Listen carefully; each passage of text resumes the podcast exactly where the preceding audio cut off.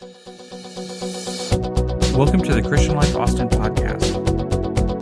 Today we begin our new Sunday sermon series on miracles. With the first message in the series entitled The Anatomy of a Miracle, we are pleased to welcome evangelist Jonathan Suber.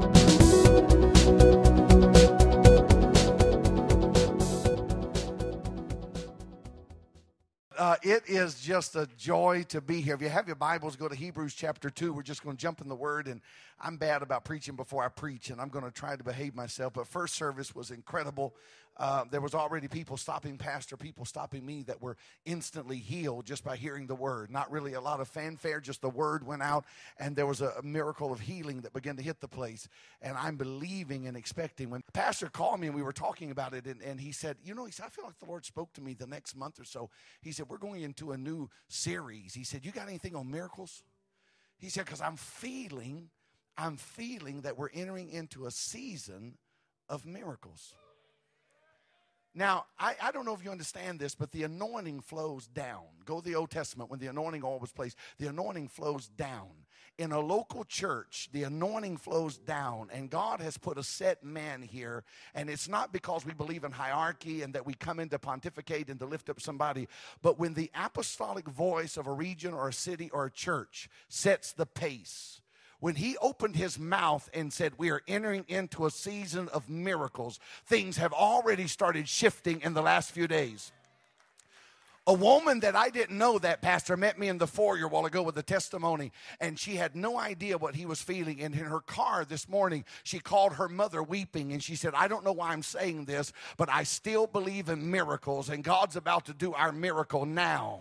She walked in, and when she heard what pastor was feeling, so we are entering into a season of miracles. So I want to go to John chapter 2 here in a moment. We're going to start in Hebrews, and then we're going to go to John chapter 2. But I'm just simply going to talk today about the anatomy the anatomy of a miracle. And we're just going to kind of get into that and see what happens. Does anybody here have a need? Literally have a need. Now, when I say a miracle, some of you already, oh, I got a headache. No, I'm, when I say miracle, that is the creative works of God that are unexplainable, undeniable. It's what a judge can't do, a, lock, a lawyer can't do, a doctor can't do, your mom in law can't do. Only the Lord can do it. Have you ever heard the old timers say, if it had not been for the Lord on my side? So it's what only God can do. Hebrews chapter 2 and verse 3 Will we escape? If we neglect so great a salvation. After it was at the first spoken through the Lord, it was confirmed to us by those who heard. God also testifying with them. It was confirmed for us by those who heard. God also testifying with them, both by signs and wonders. Say that signs and wonders, and by various miracles, and by gifts of the Holy Spirit according to his own will. Does anybody still believe that? We're going to talk about John chapter 2. Now, in John chapter 2, it's the story, the Bible, if you read it in your scripture, most translations just simply say the wedding at Cana. But I don't call it the wedding at Cana. I talk it the miracle of Jesus turning the water into wine. It's such a big deal. I was studying last night, and not only he turned the water into wine, but it was the equivalent of 757 bottles. I mean, this wasn't a little miracle. And there's a phrase in verse 11. Just go to verse 11. This beginning of miracles did Jesus in Cana of Galilee and manifested forth his glory, and his disciples believed on him. When Pastor and I were on the phone talking about miracles and about the series, that scripture, I said, Pastor, have you ever read verse 11 in, in, in John chapter 2? It says, This beginning of miracles. That's what I feel today. This, say this, the beginning of miracles. There are people listening to me, not just because I'm preaching, it's not about me, it's about the prophetic position that this church is in, and God has given you the ear to hear what the Spirit is saying to this church. We are entering in, say today, I am entering into the season of miracles in my life. Put your Bible down and clap your hands unto the Lord. Somebody just ought to open your mouth and give God praise.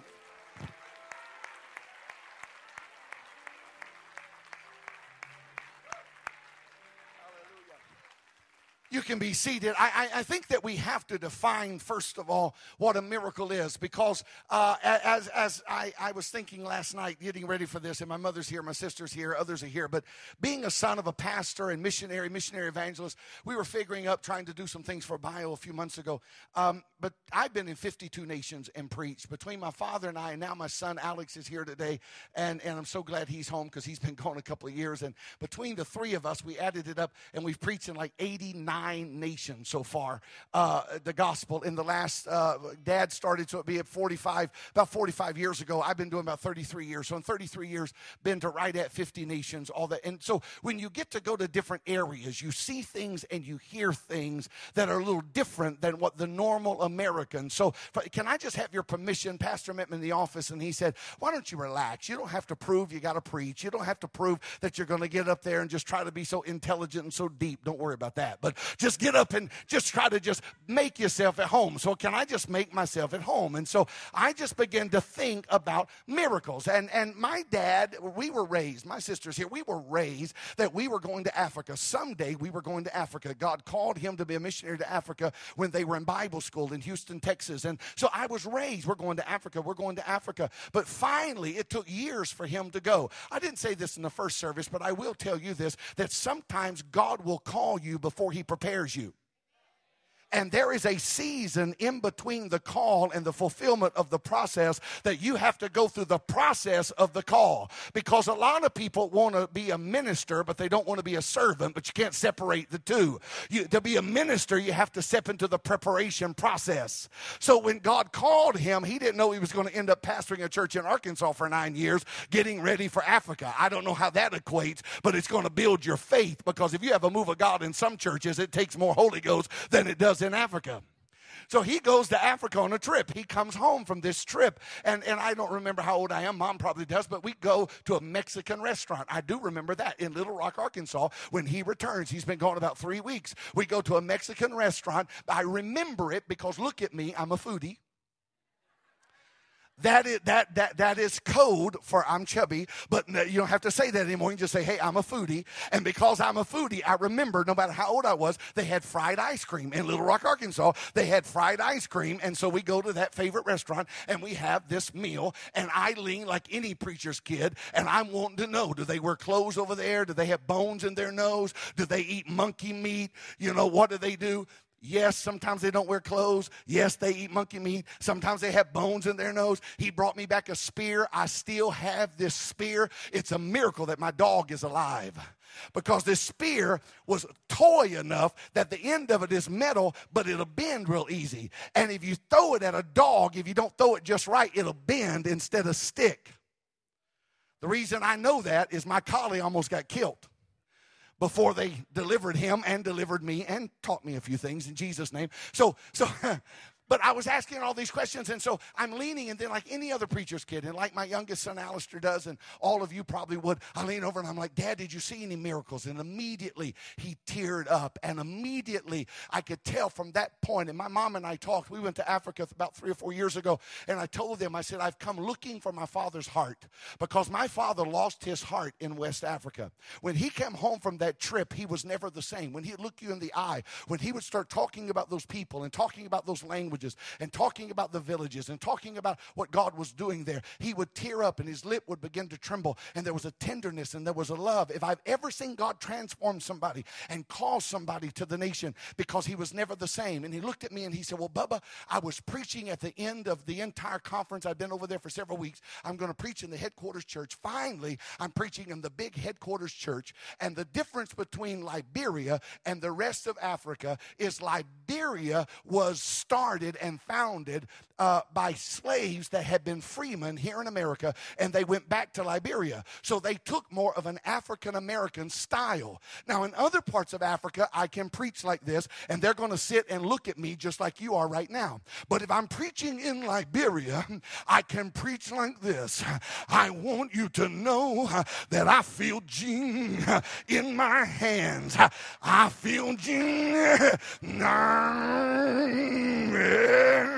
Somebody get on the organ. See, some of you laughing, but some of you just felt something. I can be like, I believe Jesus is the same yesterday, the day, and forever. I could do that in Liberia and somebody stand up and go, Thank you. Somebody stand up and say, Glory, because they have more that style. And he's like, I finally get to get in a church that's going to preach with me. So he said, I'm excited about preaching. And right down the middle of the aisle, this woman opens the back door, comes walking down the middle of the aisle, coming up with a bundle of sticks in her arm, interrupts my preaching right in the middle because you have to understand, we pastored an all Caucasian church in Arkansas. They not going to mm, mm, mm, mm, with you. So he said, for the first time in my life, I was getting my mm, on. And she comes down the aisle and interrupts me in the middle of my sermon and I'm looking at her like, What do you want? And she opens up the bundle and it's not sticks, but it's a dead baby, about four months old. And the woman looks at him and says, Bwana, this be my baby that was done die for four days. And she began to tell him the story how that her husband had kicked her out of the house and said, If you cannot find a place or somebody that can heal this baby. Now, this baby wasn't sick. This baby was completely dead. Dad said that when she unwrapped the blanket, that it was the nostrils hit, the stench hit him, and he said there were flies and all this stuff. He said, immediately I got sick at my stomach because the baby was dead and it was bone and skin skin and sinew, and it was dead. He said, I stepped back, and I'm like, Dad, what did you do? He said, Well, she begins to tell the story how she has gone to the witch doctor. She has gone to the doctor. She has spent all their money for four days walking the street. But she said, Bwana, somebody done told me about the white man God, that the white man God, by the name of Jesus, that he can heal the sick. Somebody said that power in the name of Jesus. Somebody said that power in the name of Jesus. She said, So I was walking home and going to take my baby to put in the ground in the morning. But when I look up on the top of the building, the letter on the building said J E S U S. So I want to know is Jesus here?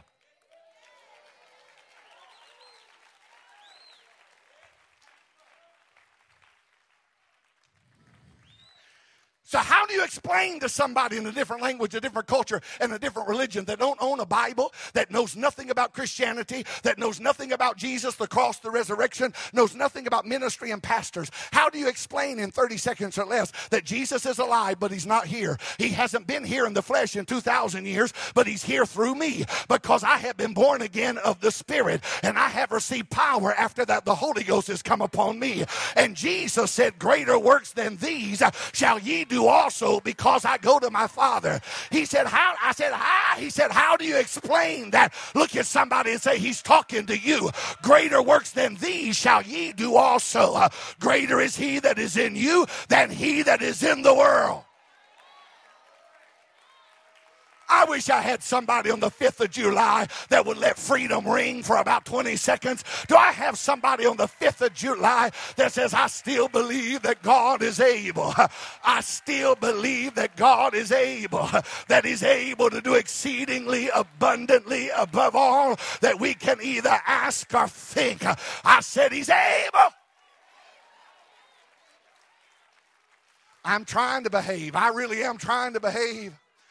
He said, I tried to explain to her, and I'm leaning over. I'm sure Michelle remembers it. I lean over and I'm like, Dad, what happened? You had to know my father. Came into the spirit filled experience from a very wonderful, Bible based, strong Baptist background. Wonderful Christian family. Very strong in the word. So you weren't going to spook him and you weren't going to hype him. You weren't going to try to get him to feel something that wasn't real. Either it's in the Bible or it's not. Either it's God or it's not. Somebody try to push him down. He just stand there and say, push again. I'm not following. That was just his kind of personality. I leaned over and I said, Dad, what happened? He said, absolutely nothing.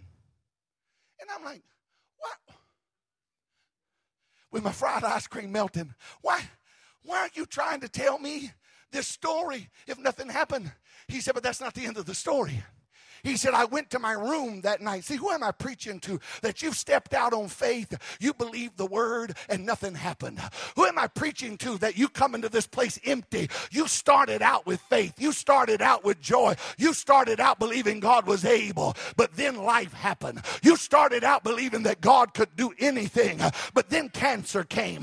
You started out believing that God could provide, then the bankruptcy came. Who am I preaching to today? That he said, I went home that night and voices spoke to me. Now he said, I'm not one that, he wasn't one that heard voices, had dreams. And he said, all night long I could hear the whispers of hell. Your God doesn't work here. That name doesn't work here. You could go back to America. You're not welcome here. You'll never be a missionary. You're a failure. Everyone sitting there saw you pray for that baby and nothing happened. Go back to where you come from. And I said, Dad, what did you do? He said, Well, I go where you always go, buddy, when you're in trouble. I went to the Word, and I went to the Word in John 11, where Jesus looked at Martha at the tomb of Lazarus and said, I am the resurrection and the life. No man cometh to the Father but by, I can't help it. I'm feeling a preach right here.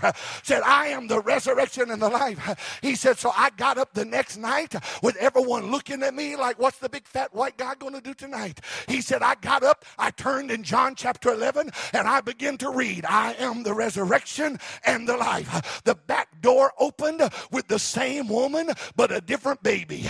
This baby was hollering. This baby was kicking. This baby was screaming he stopped and said, he stopped and said, woman, what is this your other child? You want me to bless the child because that's a custom in some countries. Bring the children to the missionary or the pastor. She said, no, Bwana, this is the same baby that was done dead for four days. This is the same baby that was dead. This is the same baby but she said, You told me that Jesus was here, but I could not see him. I could not hear him. I could not feel him. So I take my baby home. My husband said, We have to wrap the baby in the blanket. We're going to put the baby in the ground. So my husband lays on the floor with a stick so that when the rats come in the hut to try to get the baby that stinks because he's been dead four days, my husband had a big stick to stop the rat. But she said, about three o'clock this morning, uh, we heard something moving on the table. Uh, she said, This Jesus uh, that was not here, he come into my house. Uh, this Jesus uh, that I could not feel here, he come into my house. And this is the baby that was dead for four days. Tell somebody if God can heal you, he can restore you. If God can touch you, he can restore you. He doesn't do anything halfway. He can restore your body from diabetes now. He can restore your heart from divorce now. He can restore your mind from depression now. So, so, my question today then is my question is, is Jesus Christ the great I was, or is Jesus Christ the great I am? Is he the God of Africa, or is he the God of Austin? Is he the God of who you used to be, or is he the same yesterday, today, and forever? If you believe it, you ought to shout yes. Somebody here ought to open your mouth and shout yes. Hey, you ought to tell somebody, I'm in the middle of my miracle. I'm in the middle of my miracle right now. I'm in the middle of my breakthrough right now. I'm in the middle of my healing right now. I'm in the middle of my deliverance right now. I'm in the middle of my deliverance right now. See, here's what we have to understand is I'm surrounded by miracles. I walked out last night. Uh, well, I say I walked out voluntarily. We were actually having World War III in our new neighborhood. These people in Austin, they don't buy the little fireworks. No, I'm for real. At 11:30 last night, I thought I was going to have to pray for Stephanie because she's afraid of loud noises. It was like we had a marching band and a war going on next door. It was like kaboom. And I walked outside and it was so beautiful. This week has been beautiful outside. Sometimes when it's clear and you can see the full moon earlier in the week, it's been absolutely beautiful. But not only am I surrounded by miracles, I am a miracle. Not only am I surrounded, see, you don't have to look through a telescope, you can look through a microscope because trillions of chemical reactions are taking place in your body, say my body, right now. Right now, you're inhaling oxygen, you're metabolizing energy, and you're managing equilibrium all at the same time. You are on a surface that is spinning in another surface that is spinning, and you are completely out of control right now, but you don't know it because out of control has become your normal, and it's called gravity. Hallelujah. You are manufacturing hormones and fighting antigens and filtering stimuli and mending tissue and purifying toxins and digesting food and circulating blood. Look at your neighbor and say, right now. On that count, your heart will beat a hundred thousand times today, pumping six quarts of blood through about 60,000 miles of arteries, veins, and capillaries. Say 60,000 miles. That's further than Round Rock.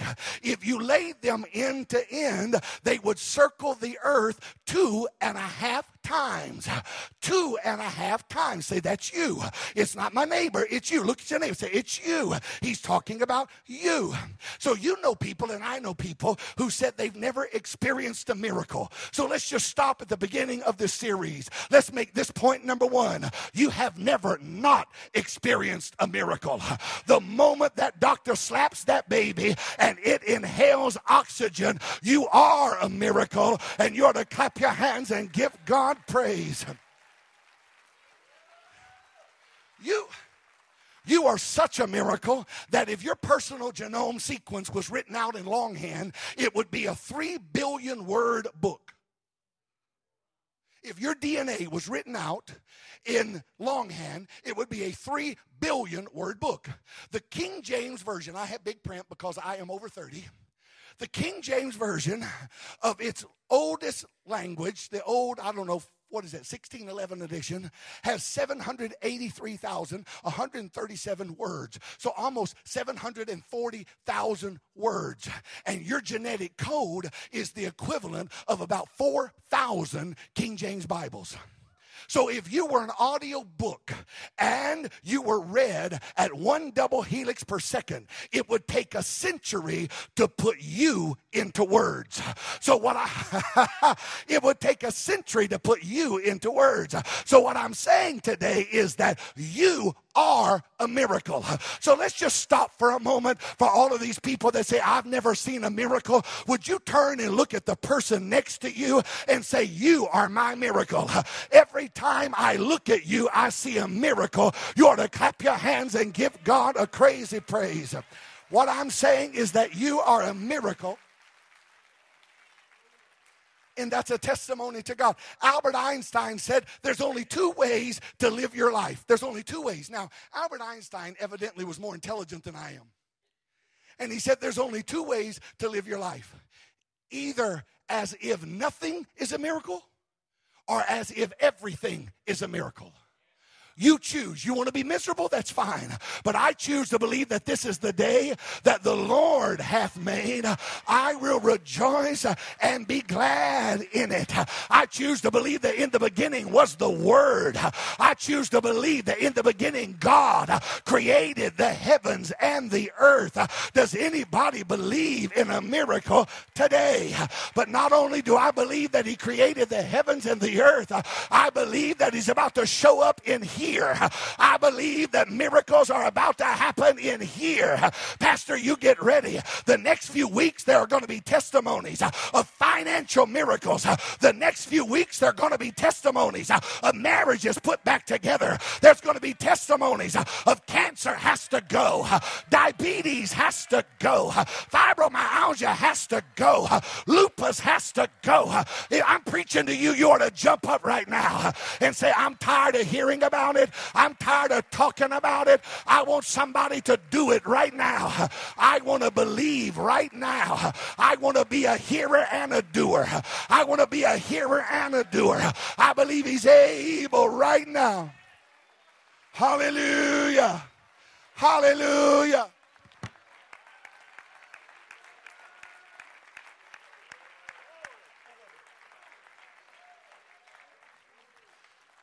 See, here's what the Bible says. You can go to Matthew 9 or Matthew 17. Jesus says it both ways. He says, All things are possible and nothing shall be impossible all things are possible and nothing shall be impossible.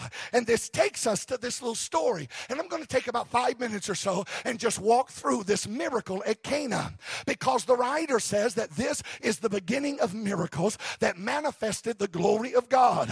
So if this is how Jesus started, it might be how we're supposed to start in Austin, what God's going to do in the next few weeks. Wave at me if you believe that. If God's going to do something different here, so if you take the anatomy and the tools and the keys of this story, you simply find number one, Jesus was invited.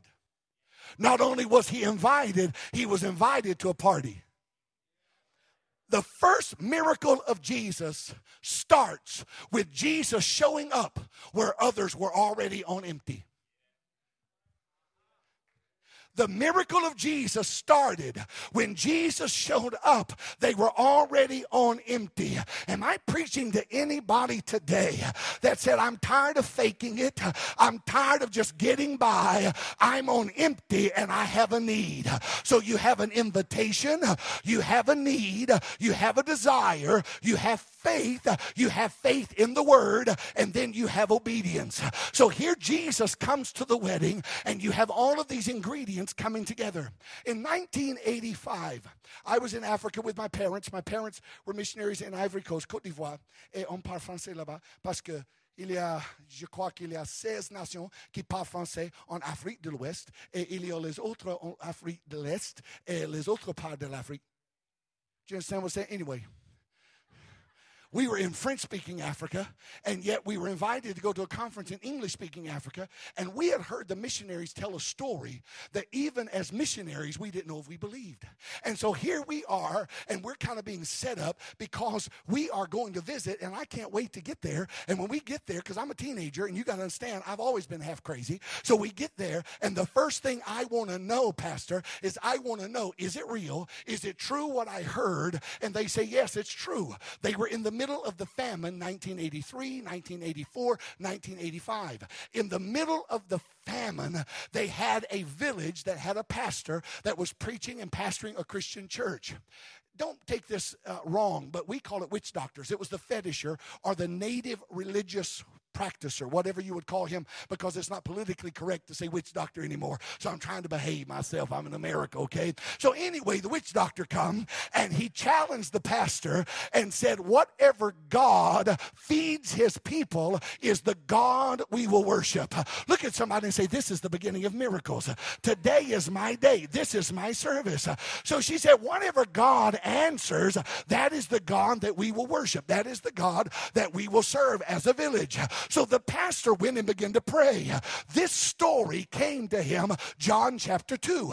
And he is where I got this concept of the anatomy of a miracle. Because when I meet him and he begins to tell me the story, I'm about 17 years of age at a Bible school graduation in Ghana. And he said, Brother, the first thing is you have to get desperate. I wish somebody here would look at somebody and say, Are you desperate? Because the first thing you have to realize is we are out of what we need, and only Jesus can supply what we have need of. I don't know how he's going to do it, but he's about to make a way where there seemeth to be no way. And he said there was a desperation. So he goes and begins to pray, and he begins to read this story where Jesus turns water into wine, actually changed the chemicals, the molecules in the water. Not only turned it into wine, but like I said, five wine, fine wine, 757 7,000 bottles of fine wine that he changes this way. You're talking about a lot. Look at somebody and say, that's a lot of partying. So while you have the partying going on, here this pastor is praying, and all of a sudden, he said the Holy Spirit quickened to him the scripture where Jesus says that man cannot live by bread alone, but by every word that proceedeth from the mouth of God. And he said, all of a sudden, it dawned on him that if Jesus is the bread, and if the word of God is what sustains us, and if Jesus turned the water into wine, I'm desperate desperate. I believe the word and I'm going to obey the word and I have faith. He took his New Testament, took it to his wife, and said, Mama, tear a page out of the Bible and put the page in the pan in the oven. When she put the page in the pan, the page turned into bread and she pulled out, I feel like preaching here right now. She pulled out a loaf of bread and for three months, the missionary was testifying that they were feeding the entire village because every service he would preach from John chapter 2. He would preach the miracle of turning water into wine. And then he would say, if you want to feed your family, repent of your sins, confess that Jesus is Lord, and be water baptized in the name of the Lord. They would come repent. They would come get baptized. He would give them a page of the Bible. They would go home and make bread, and God would turn the Bible into the Word. Do. Do you want to know who the last person was that come down the middle of the aisle when the witch doctor's wife had him by the ear coming down the aisle saying Jesus is God? You will repent. You will say that Jesus is God. He gets down on his knees and declares the glory of God and says Jesus Christ is God and is baptized in the name of Jesus because Jesus Christ is the same yesterday, today, and forever. Could somebody clap your hands and open your mouth and shout yes. Shout yes. Shout. I feel faith moving here. I told Pastor earlier, I said, I'm not going to try to preach a beautiful sermon, and that's evident. I said, I am simply here to release faith. Because in this room today, let's talk about this. Let's just walk through this little synopsis. Is anyone here running on empty? Is anyone here desperate? And at the moment of the miracle, Mary turns to Jesus and tells him the need. And when she says the need, instead of embracing the need, he says, Woman, what is it to thee? Because right before the beginning of miracles, she had an opportunity to get offended or embrace the word. No. Did you catch that? She had an opportunity, because he said it like this Woman, why is that my business or your business? What is it to thee. Study the context of that. She could have gotten offended. Now let's just talk. Let's just talk. I've been now preaching 33 years, and I could stand here today, literally all day, and tell you documentations of the dead being raised, blind eyes opening, deaf ears opening. Even in the first service, people telling Pastor the pain was gone. There was a lady in the first service had a migraine four months. The doctors can't help her. Completely healed. Other peoples were telling him that was just the first service. They were testifying all of that. The key is is are you desperate? Are you running on? And have you had an opportunity lately to get offended? Have you had an opportunity lately to get offended? Have you had an opportunity lately to get upset at God, to get it said at the church, to even get it said at your theology? And be, I don't know why God would let me go through this. Wave at me if I'm talking to anybody. Because if you've had an opportunity to get offended, you're on the brink of your breakthrough. If you can turn and say, whatever He says, do, let it be according to His word. Whatever He tells you to do, I'm going to embrace the word. So let's go back. Is there anyone here running on empty? Empty? Is there anyone here desperate? And is there anyone here that has survived the opportunity to get offended? And you're, the, oh, hallelujah. Hallelujah. I just felt that shift happen. I just felt that shift. I know that I know when God's about to heal. With every eye closed in this room today. Now, in the first service, we did a little different. In the first service, but this service is going to be different. There will be physical, instant manifestation of miracles in this room. Now, a miracle is not just a healing, a miracle can involve your finances, it can involve your family. It can involve your emotions. A dear sister asked me, Can God heal schizophrenia? Of course, He can. Is anything too hard for the Lord? All things are possible, nothing shall be impossible. Hallelujah. Pastor, I feel this right now. And if if Jesus, if we know and we know and we know for real because we've seen it, we know it. If Jesus can raise a dead baby, if he can raise somebody in the morgue, if he can turn a paper into a loaf of bread, not just once, but for three months, We met the guy. He was at the graduation. He was a simple, couldn't speak English or French, had to have an interpreter. He's the real deal. He wasn't lying. His people weren't lying. They have fat bellies. God provided for three months in the famine. It's the real deal. Now, I know those are huge stories, but is there anyone here that says your dilemma may not be that big, but it's that big to you? The cancer is that big to you. The diagnosis is that big to you. The incarceration of your children is that big to you. The addiction is that big to you. And in this room tonight, you believe this word that we are walking through the anatomy of a miracle. And if this is the beginning of a miracle, all I have to do is I have to be running on empty and I have to be desperate. And I have to be willing to embrace by faith, and I have to be willing to embrace with obedience and turn to His Word. I'm closing, but I feel Jesus here. I went to Ethiopia, uh, what, three years ago, I guess now, three or four. Time flies. Alex and I were in Sierra Leone uh, about two years ago and, and just saw some unbelievable things. But I was in Ethiopia and I was so excited because can I just get real with you for a minute? I'm a human and I'm a preacher and I had never seen people like this. I look at the pastor's wife and I say, How many people are here? She says, Oh, brother, we stopped counting at about one half million. And you can Google it. You don't have to believe me. It's on the, it's on the internet. It's got to be true. and about 600,000 people they, they guesstimate, but she said about one half million. And so I was so excited. And, and I won't tell you what happened on the first day. That's for another sermon if I ever get to come back. But on the second night, I'm supposed to preach. And I'm getting aggravated because after three hours of worship, nothing, nothing was, you know, they were just going on and on and on. I was wanting to order pizza. I mean, it's three hours. So finally, I go over and, and she says, they keep saying, no, wait, wait, wait. And all of a sudden, people start running up to the front, right up to the stage, and they start throwing things. In this one service, I counted over 40 apparatus, whether it was a wheelchair, a cane, a walker, whatever. Over 40 crippled people in different stages in one service. No, no, no, and 40, over 40 of them.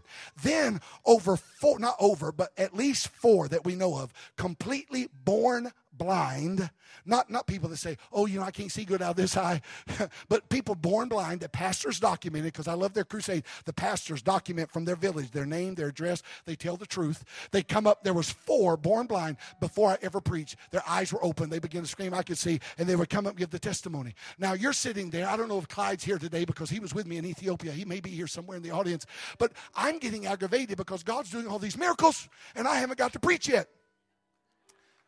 And it's my first time in my life I'm going to get to be like Benny Hinn. I mean, I've been practicing all month to get up there and go, Hallelujah. And I'm so excited and they won't let me preach.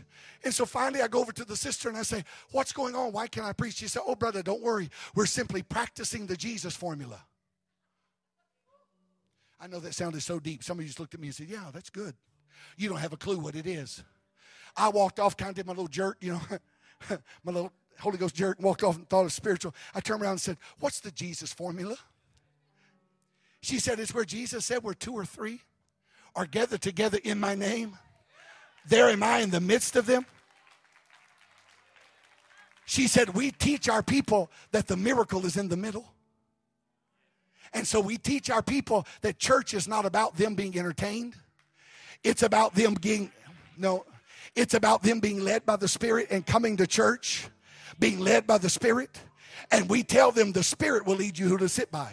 And so what we have taught our people for over 30 years is that when you come to church that the spirit leads you and at least two believers will be standing or sitting next to a person that's possessed, blind, crippled, halt, lame.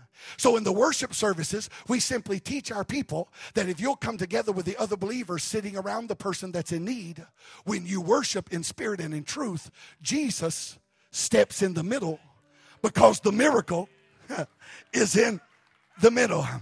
So before you preach, you're going to preach the gospel. But before you get a chance to preach the gospel, we're just practicing the Jesus formula and the miracle is in the middle. And four people that were blind could see and the cripple began to walk because of the manifestation of the principle that the miracle is in the middle. So at 1230 on a July 5th afternoon. I've read the word, we've preached, and we've told testimonies. But if we're do if we're hearers and not doers, what good has it been? So I'm going to ask one more time who's empty, who's desperate, and who believes? who's empty? Only you stand up right now. Only you stand up right now. Only you. This isn't everybody, please. This is not an altar call. Only you stand up right now. You're running on empty. You're desperate, but you believe. Some of you have gone through a great opportunity to get hurt. You've gone through a great opportunity to get wounded. Whatever it is in your life, look at all over this building. There are people, if you have a physical need in your body, wave at me right now. You phys- oh my Lord, you have a physical need for a miracle. So, Pastor, what's going to happen is God is going to begin to heal. He's going to begin to restore. We're going to do a little different. What I'm going to do is I'm going to pray.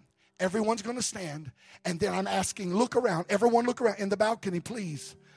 I really have to have your help. If you're seated and you're a believer, wave at me. Will you do me a favor and go to somebody that's standing? Go to some, after I pray, wait for a moment, and then I'm going to pray, and at least two believers, if possible. If you have to go, stand because there's so many needs, and then go get by somebody else. Well, there's at least two of you. And all we're going to do is love Jesus.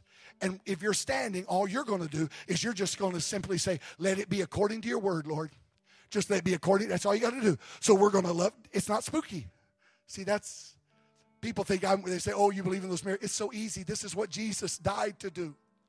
By His stripes, we are healed. Believers shall lay hands upon the sick and they shall recover. So it's not going to be spooky today, but it's going to be amazing. Because in this auditorium, look at all these people standing cancer, lupus, fibromyalgia, I know what time it is, but I don't feel a release. Just there's something tugging my spirit, and it's saying that miracles about to sweep this place. Are you ready? So, so here's what we're going to do. I'm going to pray, then I'm going to ask you to get around, and we're going to worship. They're going to lead us in worship, and miracles are going to manifest. And today is going to be the beginning of miracles at CLC for the season. They've happened before, but not like they're going to happen in the season. This is a season of miracles. Then, then, as you're dismissed, I'm going to come down front, and if you have a physical need, such as bone, back related. You're crippled. You have pain in your body right now. If you are not healed after we're praying, if you're still here and you need me to pray, that's what I do. It's what God called me to do is pray for the sick. I will pray for the sick. We'll have one eye, one line. We won't take people to be leaving, dismissed. I'll just stand here. We're not going to make it spooky, but it's about to happen. If you believe that, raise your hand. Is this all right, Pastor? This about let me. Can I just? I know what time it is in these atmospheres right now, in this quiet, just like this, I'm used to people start screaming, I can hear. I am used to people manifesting and being healed supernaturally in this type atmosphere. Because I've been praying for years. I said, Lord, I believe you're real. But the church has done more to hinder the supernatural. Because a lot of what we call prophetic ministry is pathetic ministry. And a lot of what we call the supernatural is sensationalism. And I didn't come here to be sensational, but I did come here to tell you that Jesus is able.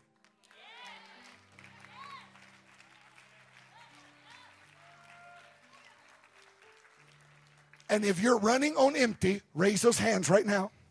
I'm going to pray. Then every believer, when I pray and say now, you're going to run. Two of you are going to succor. Everyone standing. Two of you are going to go and we're going to worship. Father, by the authority of your word, by the manifestation of your. And that concludes today's message. Please visit clcaustin.com for the latest news, to register for an upcoming event, or to support the Christian Life Ministry through our online giving portal. Thank you for listening.